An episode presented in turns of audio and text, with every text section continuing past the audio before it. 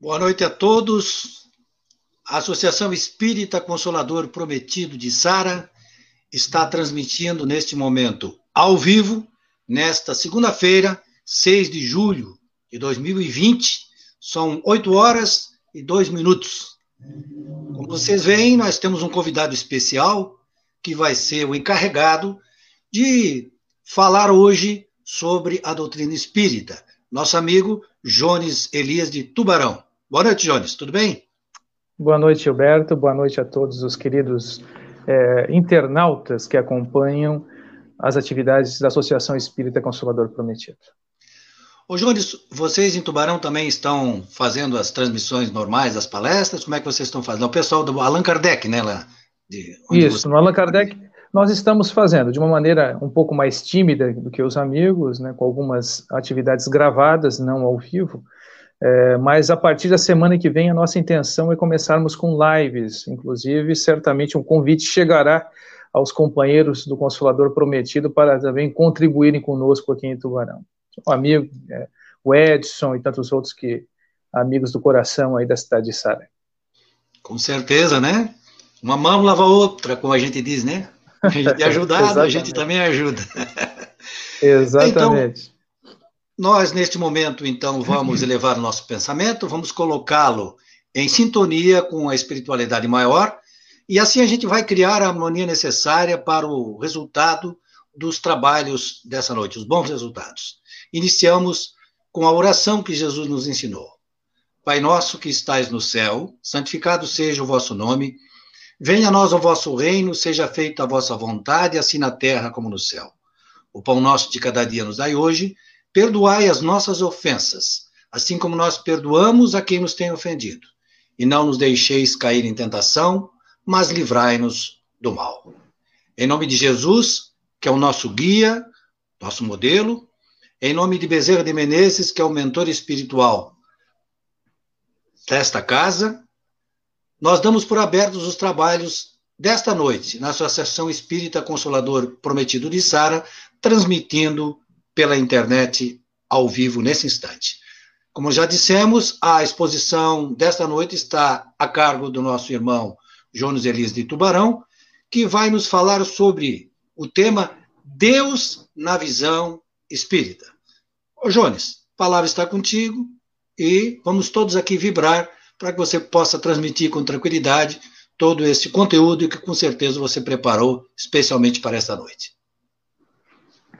Obrigado, Gilberto, mais uma vez. Obrigado a todos os amigos desta casa. Ô, Jones, que... um momentinho, Oi. Jones. Pois não. É, a outra vez eu esqueci, mas agora eu me lembrei. Se hum. alguém tiver alguma pergunta, alguma dúvida no decorrer da palestra, a gente pode fazer aqui a pergunta? Perfeitamente. Será uma honra, um prazer, sem nenhuma pretensão de respondermos a todas. Mas as perguntas serão muito bem-vindas, pelo menos para ficar a dúvida no ar, quem sabe, né? Mas no que pudermos contribuir a respeito do tema, a respeito do assunto, será uma alegria para nós, sem problema algum. Uma palavra, então. Queridos amigos, companheiros desta casa, né, amigos queridos da cidade de Sara, da Associação Espírita Consolador Prometido, hoje nós temos um tema e uma certa pretensão, audaciosa talvez de nossa parte, porque trataremos acerca de Deus e Deus na visão espírita. O fato é que, observando o universo, nós homens nos perguntamos muitas vezes: há uma causa primária de tudo que existe? Esta causa é inteligente ou tudo não passa da obra fortuita do acaso? Teria o universo criado por si mesmo ou a si mesmo? Bem, em nosso íntimo escutando a voz da nossa própria consciência ecoando no nosso íntimo, temos a resposta: Deus. Eis a causa de tudo. O motor imóvel de Aristóteles e de São Tomás de Aquino, o causador incausado, ou nas palavras do Cristo de Deus, nosso Pai. Deus, portanto, é um tema que passa por toda a humanidade desde sempre. Os homens mais primitivos já pensavam acerca de uma criatura superior que havia criado tudo sem ser ele próprio criado. Bem, na noite de hoje, como afirmamos, Gostaríamos de tratar deste assunto à luz do pensamento espírita. Qual o conceito de Deus na visão espírita? O Espiritismo contribui e de que maneira contribui para uma melhor compreensão do nosso Criador? Mas historicamente é importante nós apresentarmos uma pequena digressão. Voltarmos ao passado para vermos como a humanidade tem compreendido o conceito de Deus ao longo do tempo. Procuraremos principalmente uma análise da figura de Deus, ou dessa imagem, do conceito divino, na nossa tradição judaico-cristã. Não adentraremos aos conceitos politeístas de Deus, mas o conceito monoteísta. E lá no Antigo Testamento nós já encontramos a figura divina como criador de tudo, como criador do universo, criador da humanidade. Mas também analisando o conceito, a ideia de Deus trazida no Antigo Testamento pelos hebreus, nós percebemos que o Deus ali pintado, o Deus ali apresentado a todos nós, é um Deus com características humanas. É um Deus que se arrepende da obra da criação é um Deus que incita morticínios e também um Deus que recomenda o amor. Portanto, nós encontramos uma série de sentimentos contraditórios na figura divina. O certo é que no Antigo Testamento, no primeiro livro, livro Gênesis de Moisés, e não o livro A Gênese de Allan Kardec, mas no livro Gênesis de Moisés, lá encontramos que Deus fez o homem à sua imagem e semelhança. Todavia, analisando a forma como Deus é apresentado naquele momento histórico, ele apresenta características humanas muito fortes, como se o homem o tivesse feito à sua imagem e semelhança e não o contrário.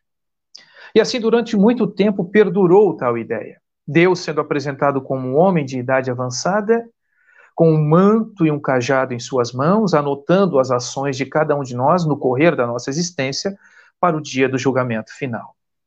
Acontece que, em dado momento, surge o Cristo na face da terra, como a segunda grande revelação para a humanidade, relembrando conceitos importantes que já haviam sido apresentados no Antigo Testamento, mas que agora precisavam ser refinados, sofisticados.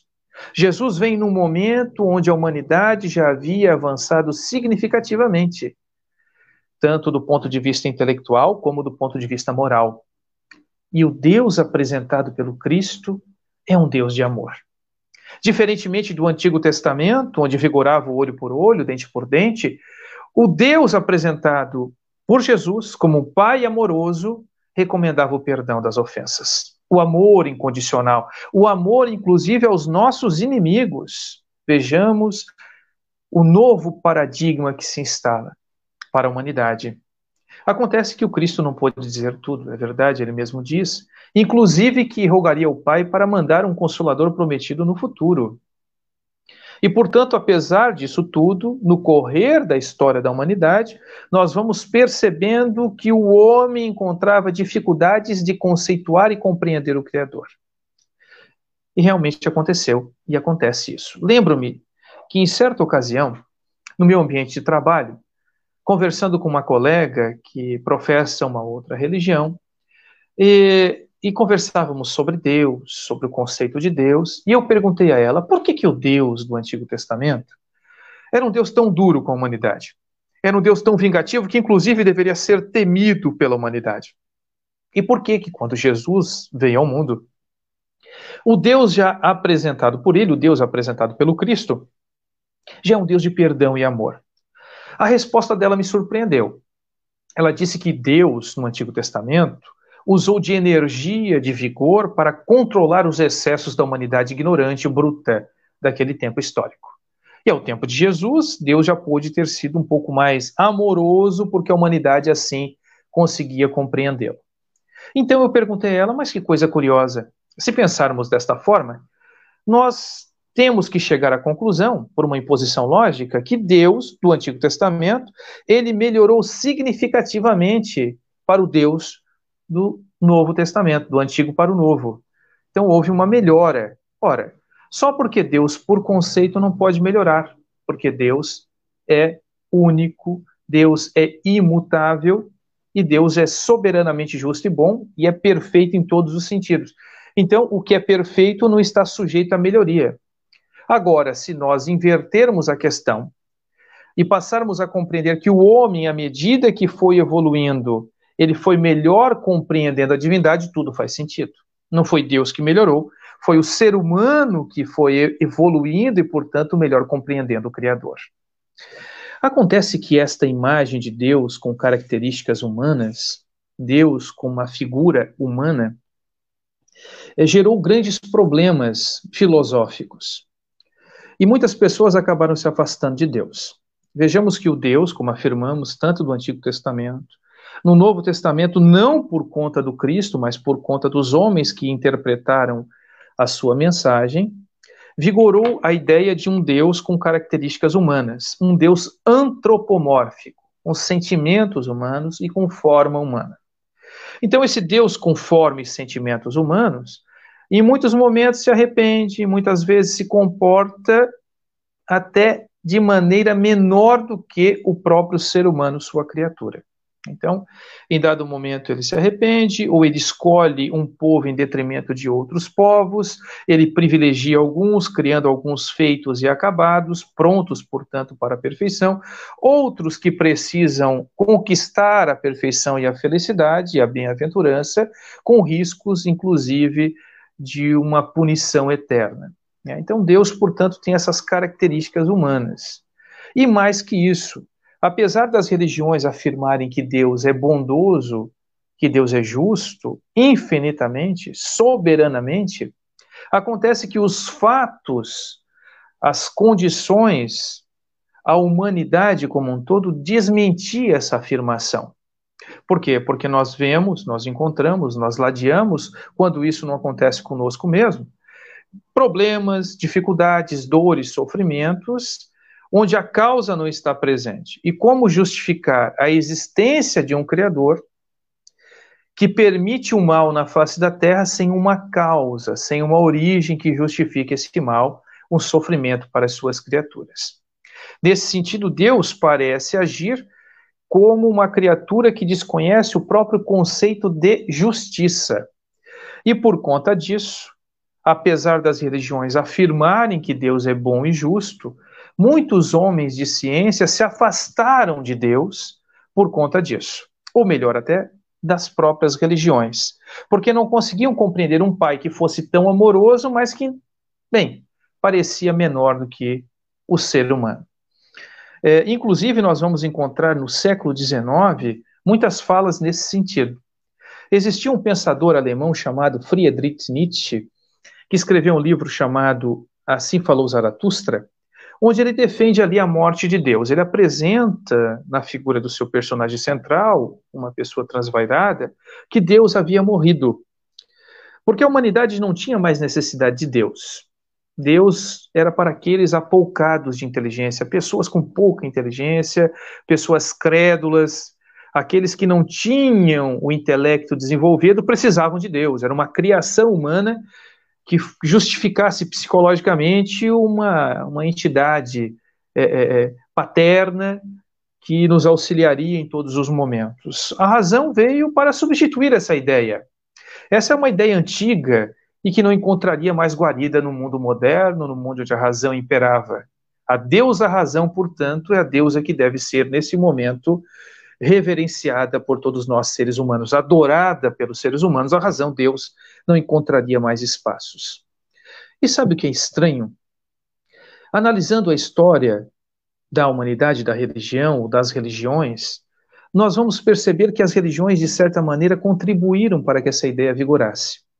No momento em que não davam respostas satisfatórias, no momento em que a religião se afasta das conquistas científicas, nós vamos encontrando uma lacuna muito grande entre aquilo que é apreensível pela observação e aquilo que é descrito ou apresentado como fé, como dogma religioso com base nos textos sagrados. Ora, Deus criou todas as leis que regem o universo, tanto as leis morais como as leis físicas. Portanto, não pode haver entre essas leis conflito nós não podemos encontrar uma mensagem nos textos tidos como sagrados e bases das religiões, um conceito que entre em conflito com conceitos que a ciência material tem alcançado. como, por exemplo, a própria formação do mundo, que os dados da ciência demonstram serem de muitos e milhares de anos. E na tradição religiosa, a humanidade existiria em torno de 6 mil anos apenas. Ora, obviamente que aí há um problema a ser resolvido. Ou um está certo, ou o outro está certo. Os dois, ao mesmo tempo, parece que ser impossível uh, uh, uh, que essas duas proposições sejam verdadeiras. Acontece que o erro está quando cada um deles toma a análise do seu ponto de vista exclusivo. Os textos sagrados, tidos como tais, como inspiração divina, têm de fato excelentes reflexões morais para a humanidade. Mas aqueles que tomam tais mensagens de maneira literal acabam incorrendo em equívocos, porque ali está por detrás daquelas linhas uma mensagem para o espírito, para o indivíduo aplicar em sua existência, transformando-se. A ciência, por outro lado, ela faz uma descrição do mundo material. O problema é que quando ela se restringe à matéria, ela também não encontra resposta para muitos problemas que ainda hoje são insolúveis. A ciência, por mais que tenha avançado, não conseguiu dar respostas satisfatórias. Bem, como afirmamos, muitos homens de ciência se afastaram de Deus porque preferiam não acreditar em Deus do que acreditar num Deus que privilegiasse a uns e impingisse sofrimentos, agruras, dificuldades para outras pessoas. Porque como podemos justificar uma mãe que traz no braço uma criança com uma enfermidade grave, que poderá levá-la de maneira precoce à morte, diante da ideia de Deus como ser justo e bom? E ouvindo dos religiosos em geral como é a vontade de Deus. Como assim a vontade de Deus? E por que com meu filho e por que não com o outro? Porque pessoas de boa índole, pessoas que se esforçam por serem virtuosas, sofrem ao lado de outros que não têm o menor compromisso moral com o semelhante, a vida parece sorrir. Por quê? Essa dificuldade não encontrava respostas satisfatórias, o homem deveria apenas aceitar tais ideias. Era a imposição dogmática que as religiões, de maneira geral, apresentam a religião é, é, é, importantíssima para a humanidade, mas estamos destacando um ponto que é um ponto importante para as nossas reflexões. É, essa ideia antropomórfica de Deus permitiu, portanto, ideias como de Nietzsche, que apresenta a morte do Criador ou a desnecessidade de Deus em nossas vidas. Eu lembro aqui de um livro espírita escrito por Richard Simonetti, que foi um escritor espírita que já desencarnou, já voltou ao mundo espiritual do estado de São Paulo, do interior do estado, e ele escreveu um livro chamado Para Rir e Refletir. Essa história, talvez os amigos que nos acompanham é, já me ouviram falar, mas vamos fingir que não. Né? Para ficar simpático, recomendo aos amigos que tomem as minhas palavras aqui para frente como novidade. E é uma anedota, pessoal. Então, é uma anedota, eu já digo que é uma anedota, porque se eu não souber contar a história direito, fica pelo menos a ideia. Bem, a questão é a seguinte: diz Richard Simonetti, nesse livro Para Rir e Refletir, que dois meninos, dois traquinas, incomodavam sobremaneira a mãezinha deles. Né? Viviam no interior, no pequeno vilarejo, e lá então aprontavam de todas. Colocavam água no leite do leiteiro, quebravam a vidraça do vizinho, o telhado, e, e mexiam com os bichinhos de estimação dos outros. Bem, eles faziam de tudo um pouco durante o dia todo. E apesar dos castigos impostos pela mãe, as reprimendas, nada surtia efeito. E a mãe preocupadíssima com o futuro dessas crianças. O que seriam eles no futuro? Meu Deus, que caminho tomariam? Porque pareciam não se emendar. Ela tomou conhecimento que um religioso havia chegado à cidade, era um vigário, um padre. É, é um homem que era conhecido pelo rigor que ele tinha na educação e evangelização das crianças. E ela então, vendo a tábua de salvação na figura deste homem, deste homem religioso, foi procurá-lo e narrou, chorosa, o que estava preocupando. Ele disse: A senhora fique tranquila. Eu darei um jeito nessas duas pestes.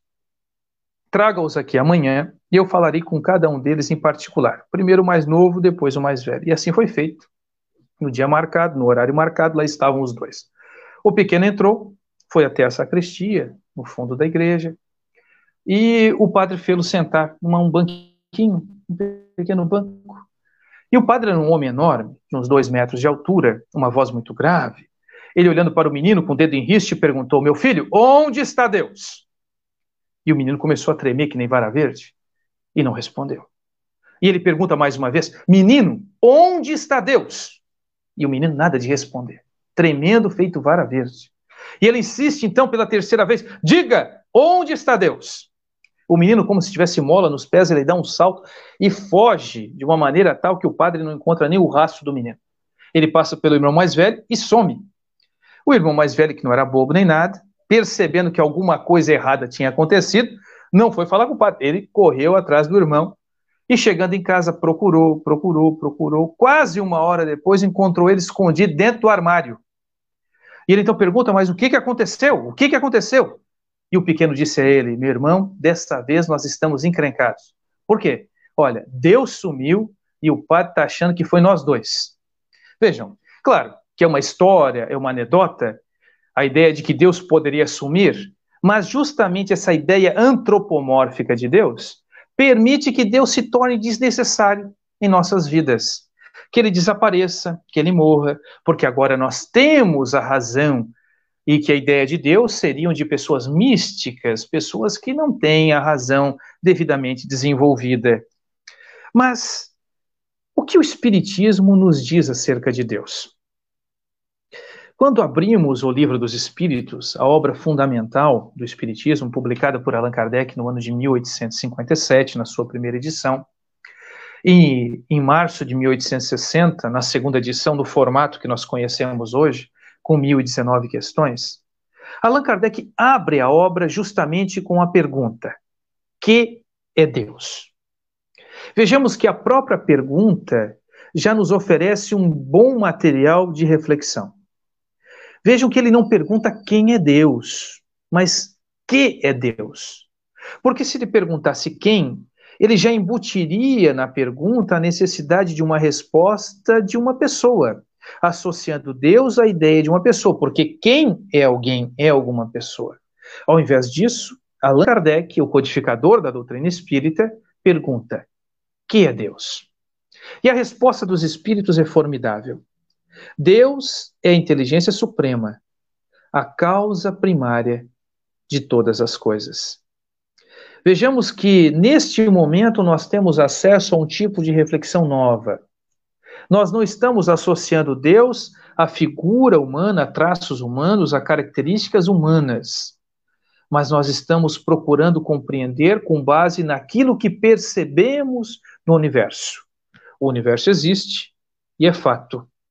E qual é a causa do universo? Bem, aí então surge para nós uma segunda questão. Se Deus é a inteligência suprema, a causa primária de tudo que existe, se nós afirmamos isso peremptoriamente, onde poderíamos encontrar a prova da existência de Deus? Onde estaria a prova de que Deus existe? Bem, é fato que nós não conseguimos acessar a natureza íntima de Deus. Falta para nós o sentido, dizem os Espíritos. Nós não conseguimos ter uma experiência direta com o Criador. Nós não o vemos, nós não o compreendemos perfeitamente. Mas no estágio evolutivo em que nós nos encontramos, nós podemos chegar a certas questões, a certos atributos e características do Criador que nos permitem compreendê-lo minimamente. Nós não sabemos tudo o que Deus é, mas já percebemos que sem certos elementos ele deixaria de ser Deus, por conceito. Nós não temos um conceito real de Deus por falta desse acesso à divindade mas nós podemos formar um conceito nominal, pelo menos para ordenar as nossas ideias, como este apresentado pelos espíritos, que Deus é inteligência suprema. Isso quer dizer que não há nenhuma inteligência superior ao do Criador, e que ele é a causa de tudo o que existe no universo. É a causa primeira. Bem, os espíritos dizem Allan Kardec que a prova da existência de Deus nós podemos encontrá-la num axioma que aplicamos às nossas ciências. Não há efeito sem causa. Busquemos tudo aquilo que não é obra do homem e a própria razão responderá para nós. Bem, nós percebemos que o universo existe, como afirmamos. e nós percebemos leis perfeitas que dirigem o universo. Alguém pode dizer, ah, mas essas leis, esses movimentos dos astros, isso pode ser simplesmente a força de atração. É uma força mecânica, mas a observação séria nos leva à conclusão de que a perfeição que rege o universo denota uma inteligência por detrás. Busquemos o seguinte exemplo. Se, peguei, se nós pegássemos um relógio, abrimos o relógio, percebemos as engrenagens do relógio, quem de nós diria que aquele relógio, aquele instrumento, aquele produto, criou-se por si mesmo? Que as engrenagens pararam exatamente onde estão por força do acaso? Facilmente concluímos que aquele material, que aquele produto que tem um mínimo de sofisticação, de inteligência, de engrenagens, foi criado por alguma inteligência. Ele não é fruto do acaso. Um exemplo que Allan Kardec dá no livro A Gênese, o Milagre e as Predições segundo o Espiritismo, publicado no ano de 1868, no capítulo 2, que trata justamente de Deus, que dá desenvolvimento a essa primeira parte do Livro dos Espíritos. Ele diz o seguinte: imaginemos que fizéssemos uma incursão no meio de uma selva, uma população primitiva ainda, Imaginemos nós na selva ou na floresta amazônica, é, numa região onde o homem civilizado ainda não pisara até hoje. E lá nós encontrássemos uma estátua digna de Fídias, um grande escultor. A perfeição, os detalhes, o corte. Bem, imediatamente nós concluiríamos que aquela obra era muito maior em termos de inteligência do que dos habitantes ainda primitivos que habitam aquela localidade. Então, nós saberíamos dizer que aquela obra que ali está não é exatamente produto daquela comunidade, e que uma outra pessoa ou outra comunidade mais inteligente colocou aquela obra ali. Bem, assim podemos concluir também, mal comparando, que olhando o universo, a perfeição, nós chegamos à conclusão de uma causa inteligente que deu origem a tudo que existe. Porque se o axioma de que não existe efeito sem uma causa anterior é verdadeiro, se impõe racionalmente sem necessidade de demonstração, também é verdadeiro que todo efeito inteligente há de ter uma causa inteligente que lhe deu origem. Capra, um dos seus livros, ele vai dizer o seguinte: muito interessante o argumento utilizado por ele para defender a ideia de Deus que se buscássemos o acaso como a explicação, se nós pegarmos o acaso como explicação, e o acaso não é inteligente, ele simplesmente acontece fortuitamente, é, ele disse que admitiria que o acaso fosse a causa de tudo, se pegássemos uma TV daquela antiga, né, aquela de tubo de imagem, com os componentes eletrônicos, e colocássemos dentro da caixa da TV soltos aleatoriamente, sacudíssemos aquela caixa, colocássemos a tomada na parede e ligássemos a TV. Se ela funcionasse, ele diria: acredito no acaso como um ser inteligente. E ele ainda dá a oportunidade de refazermos o processo quase que infinitamente. Porque se numa dessas situações a televisão funcionar, é porque o acaso pode dar efeito a coisas inteligentes, o que não é verdadeiro. Porque se o acaso produzisse efeitos inteligentes, já teria agido de caso pensado e, portanto, não seria mais acaso, seria inteligência. Meus caros, então a prova da existência de Deus nós podemos encontrar nesse axioma, nesse princípio de causalidade. Porque se nós formos remontando do efeito à causa, do efeito à causa, do efeito à causa, chegaremos numa causa primeira, que é Deus, que é o criador de tudo que existe.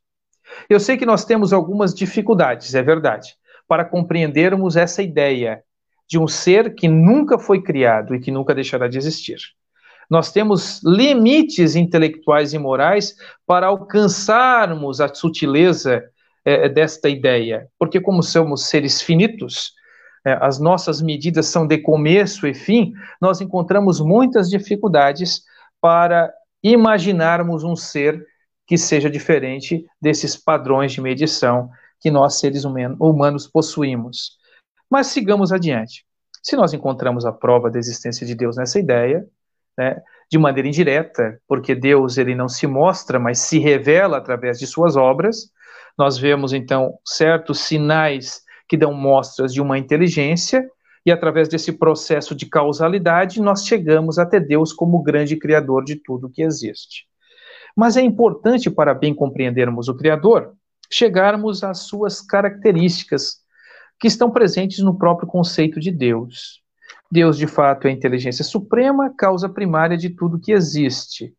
Mas Deus, por conceito, também é, é eterno. Deus é infinito em suas qualidades, em suas perfeições.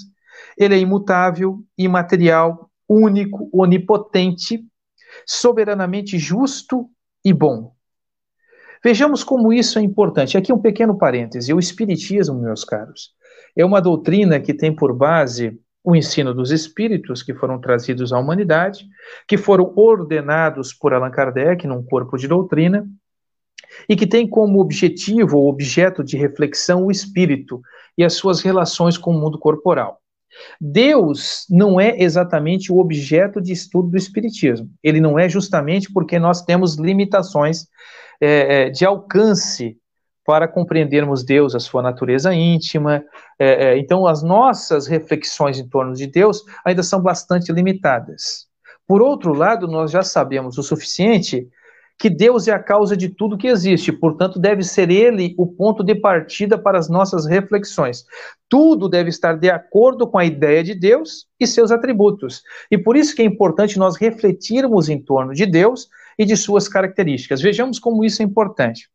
Porque quando afirmamos que Deus é eterno, que ele existiu de todo sempre, isso é importante, porque se ele não tivesse existido de todo sempre, nós teríamos que admitir a existência de um outro criador e este teria existido de todo sempre ou outra, que Deus teria saído do nada. E como nada nada pode produzir, nada pode fazer, nós encontramos aí uma dificuldade lógica. Deus, portanto, é a razão suficiente de tudo que existe remontando naquele processo de causa e efeito, chegamos a Deus, que sempre existiu, e por mais que tenhamos dificuldade em compreender, a própria razão nos diz que assim tem que ser. Porque do contrário, nós faríamos um regresso ad infinitum para todo sempre e nunca chegaríamos a causa alguma. Então, considerando a harmonia do universo, as leis que regem o universo, a perfeição do universo, nós percebemos uma inteligência e essa inteligência, portanto, é Deus que sempre existiu não teve começo e não terá fim. E Deus é imutável. Por que, que Deus tem que ser imutável? Porque se Deus fosse imutável, se ele estivesse sujeito a mudanças, ele estaria, portanto, também suscetível de mudar conceitos, ideias e regras, leis. E as próprias leis que regem o universo talvez encontrassem dificuldade estabilidade, ou nenhuma estabilidade nós teríamos, porque o que hoje é lei, amanhã não seria mais, porque Deus estaria sujeito a mudanças. Deus, portanto, também é imaterial. Ele é imaterial porque, se fosse material, ele é distinto de tudo aquilo que nós compreendemos por matéria, porque se ele fosse material, nós encontraríamos uma dificuldade também. Porque, sendo matéria, a matéria tem por característica a mudança. A matéria passa por esse eterno devir, ela passa por processos de modificação. Deus, portanto, já não seria imutável porque estaria sujeito às mudanças que são características da própria matéria. Então, nós encontramos uma barreira. Deus, portanto, não pode ser um ser material, um ser corporal, conforme muitas vezes, durante muito tempo, e talvez ainda hoje, algumas crenças defendam. Porque se ele fosse material, ele estaria sujeito às mudanças e, portanto, não seria material e as leis que regem o universo não encontrariam estabilidade. Deus é único, porque se ele não fosse único, o que teríamos de dificuldade? Nós teríamos mais de um Deus e cada Deus talvez criasse a sua própria lei para o universo. Nós não encontraríamos estabilidade. Basta nos lembrar dos deuses do Olimpo grego. Né? Então, quem viu as séries de TV, né? É, de Hércules, o que leu a mitologia grega, percebe nitidamente com facilidade o quanto os deuses tentavam frustrar outros deuses, criando dificuldades, embaraços para a humanidade. Então, a ideia de um Deus único, ela se impõe, inclusive, porque Deus é soberano em todos os sentidos. Não existe outro ser que seja superior ou igual a ele, portanto, não existindo outro ser igual a ele, só pode existir um único Deus. Deus é onipotente, ele tudo pode. Mas apesar de tudo poder, por ser imutável, ele não derroga suas leis, como muitas vezes pretendemos. Nós pretendemos que Deus, para demonstrar o seu poder, deveria derrogar as leis, produzindo milagres. Derrogando as próprias leis, para demonstrar a sua grandiosidade. Apesar de Deus tudo poder, porque ele é Deus, ele tudo pode, ele não derroga as próprias leis. E por fim, Deus é soberanamente justo e bom. Este ponto talvez seja um dos pontos mais complicados de se justificar do ponto de vista religioso e até filosófico para muitas pessoas. Por quê? Porque analisando a humanidade, aqueles que pensam um pouco, que se indagam um pouco acerca de Deus, percebem as agruras, as dificuldades, as aflições humanas. Ora, como é que nós podemos conciliar a bondade e a justiça de Deus sobre os sofrimentos humanos que não têm causa aparente? Indivíduos que nascem com doenças incuráveis, com limitações físicas, mentais, numa família, por exemplo, entre dois irmãos, um nasceu perfeito e outro com alguma debilidade física ou mental. Como é que nós podemos justificar isso? Se Deus é bom e justo, por que, que ele permite que criaturas nasçam com essas dificuldades?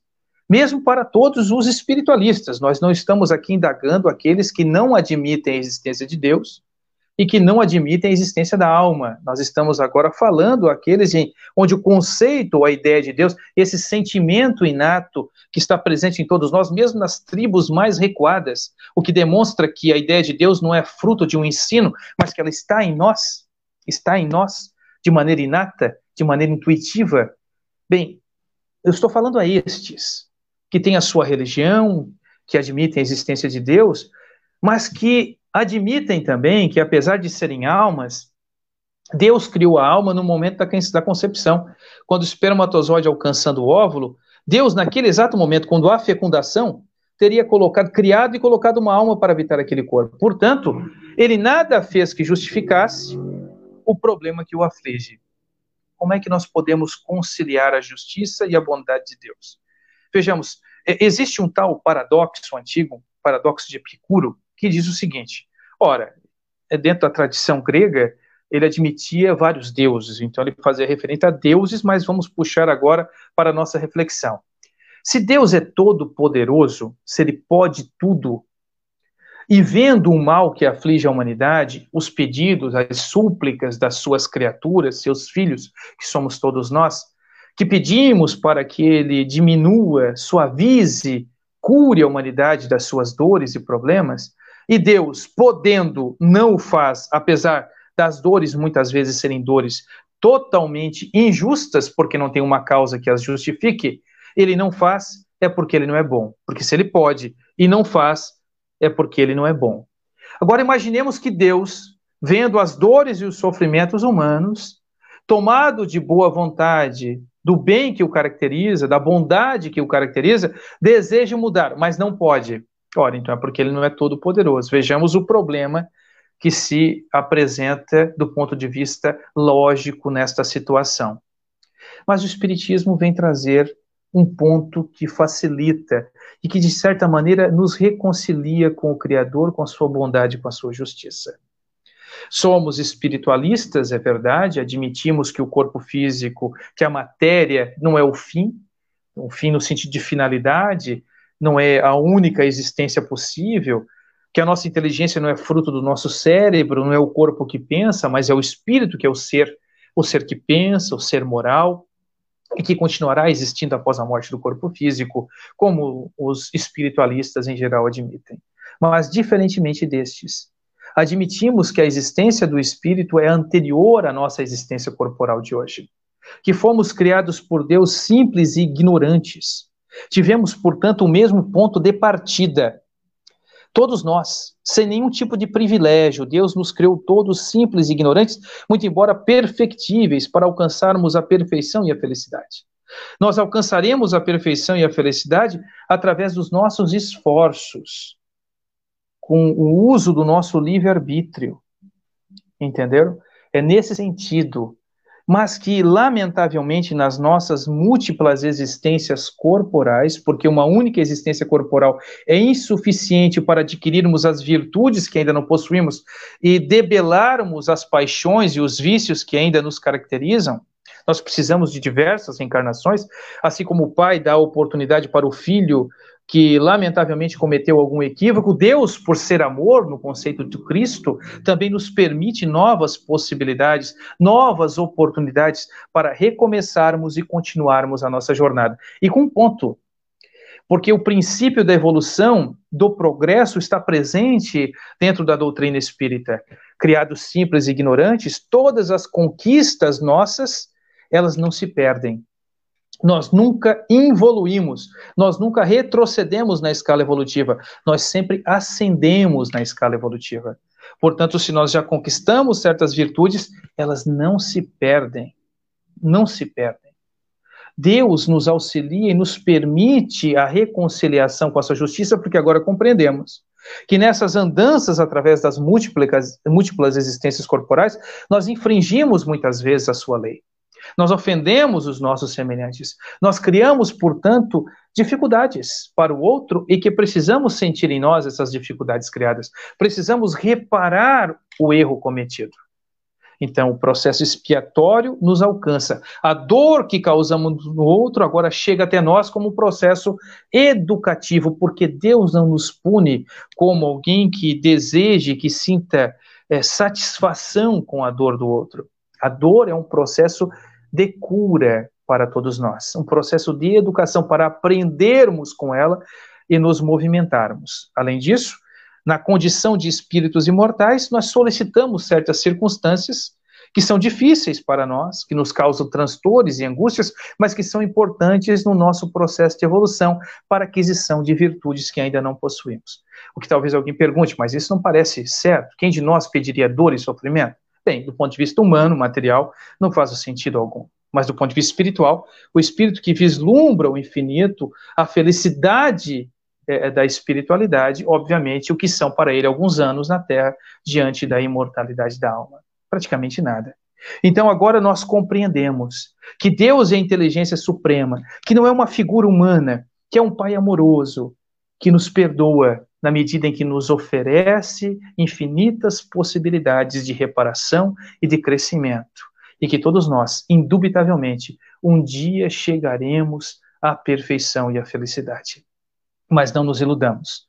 Apesar de criados simples e ignorantes, apesar disso, apesar de termos sido criados simples e ignorantes, nós temos que considerar o seguinte: que Deus, nosso Pai amoroso, ele, ele sempre nos patrocinou nesse processo. Porque muitas vezes poderemos ter a ilusão que somos o que somos hoje apenas pelos nossos esforços e pelos nossos méritos.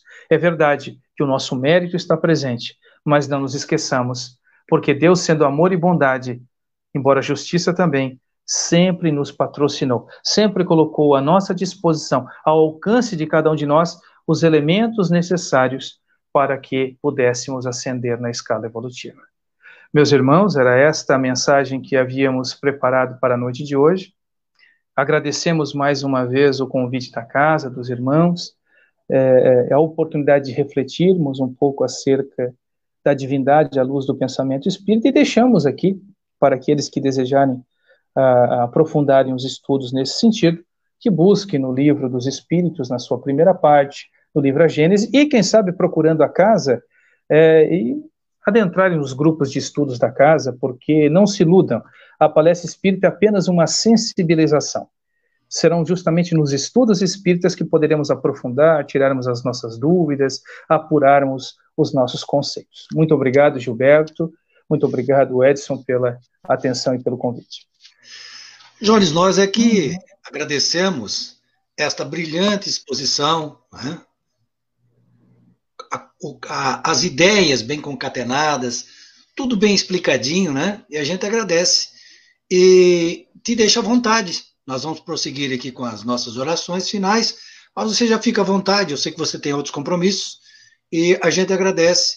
E tudo bem, se houver convite lá de Tubarão para a gente participar, já nos colocamos aí a equipe do Consolador, né? São diversos palestrantes à disposição. Opa. Mesmo porque agora a gente está em casa, né? Exatamente. Perfeito. Facilita um pouco, não é que a distância seja grande, mas facilita um pouco a gente estando aqui fazer a palestra, né? Pela internet. É verdade. Muito obrigado, é verdade. fique à vontade. Tá bom? Obrigado. Boa noite. Boa noite. Bem, e nós, então, nesse instante, vamos partir para a etapa seguinte, que é a irradiação. Nós sabemos que, através das energias do pensamento, nós podemos ajudar as pessoas emitindo em direção a elas bons fluidos. Desta forma, devidamente harmonizados pela palestra da noite, nós vamos exercer a caridade através da prece, enviando nossos pensamentos positivos. Vamos fazê-lo inicialmente para os nossos familiares, que neste momento se derrame sobre os nossos lares, sobre os lares dos nossos filhos, das nossas filhas, dos nossos outros parentes, as energias do pensamento, as energias positivas, para que estas energias nos auxiliem na nossa tarefa do dia a dia. E, em seguida, nós vamos vibrar pelas pessoas que se encontram hospitalizadas, passando pelas dificuldades de uma doença, como foi explicado na palestra de hoje, a doença não é um castigo divino. São as leis divinas agindo para que haja a cura espiritual. Deus sempre quer o melhor para nós. Talvez a gente não compreenda agora, na condição de encarnados que estamos, mas com certeza compreenderemos bem tudo isso quando nós retornarmos à verdadeira pátria, a parte espiritual. Dali seguimos para onde estão acolhidos os nossos velhinhos da nossa comunidade, que estão também passando por um período muito difícil, né, nesse período de pandemia em que são grupos de risco, com certeza eles estão muitas vezes aflitos.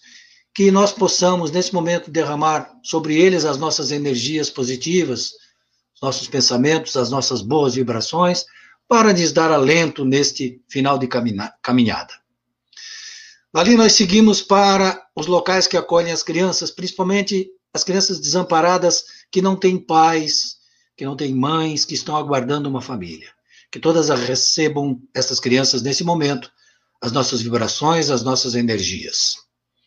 Dali seguimos para os locais, para as prisões, onde estão as pessoas recolhidas, e que elas, neste momento, recebam as nossas orações.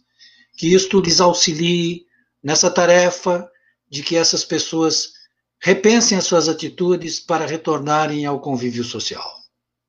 Vamos também nos lembrar nesse instante das pessoas que estão prisioneiros dos vícios, as drogas. Né? Muito difícil a pessoa sozinha se livrar de uma prisão dessa. Então, nós estendemos também as nossas orações a todas aquelas almas caridosas que trabalham em favor dessas pessoas. Vamos agora nos lembrar daqueles que estão em sofrimento, tanto aqui no mundo corporal como no mundo espiritual. Em especial, os nossos irmãos suicidas.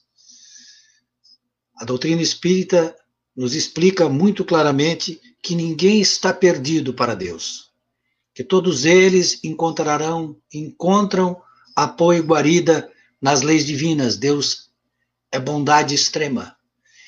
E que eles possam, nesse momento, então, receber as nossas vibrações positivas, para que se abra um caminho, para que a espiritualidade possa atendê-los e recolhê-los para atendimento.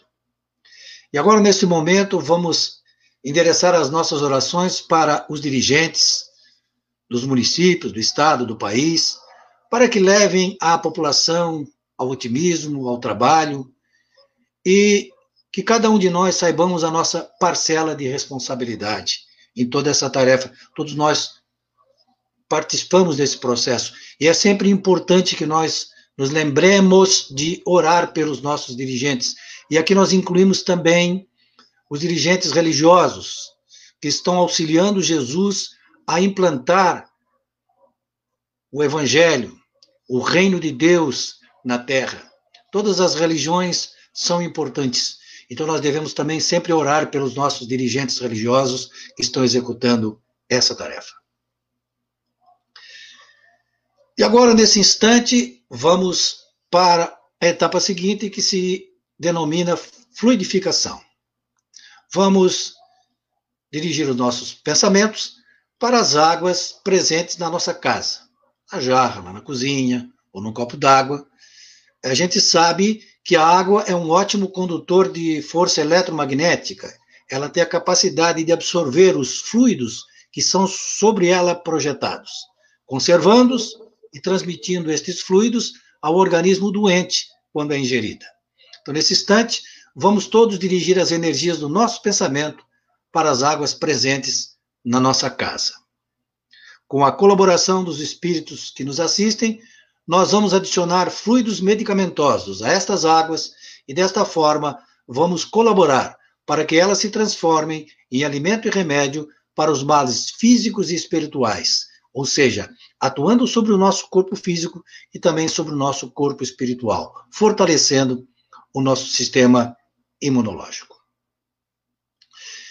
E para encerrar, então, vamos fazer a oração que Jesus nos ensinou. Pai nosso que estais no céu, santificado seja o vosso nome, venha a nós o vosso reino, seja feita a vossa vontade, assim na terra como no céu. O pão nosso de cada dia nos dai hoje, Perdoai as nossas ofensas, assim como nós perdoamos a quem nos tem ofendido, e não nos deixeis cair em tentação, mas livrai-nos do mal. Assim seja. Então a gente agradece a todos aqueles que acompanharam conosco ao vivo essa transmissão e também, é claro, né, agradece aqueles que irão assistir de manhã, de tarde, de noite, durante toda essa semana e pelo período que esta gravação ficar tanto no Facebook como no YouTube. Nós retornamos na próxima semana, neste horário, com mais uma palestra pública. Boa noite, até lá.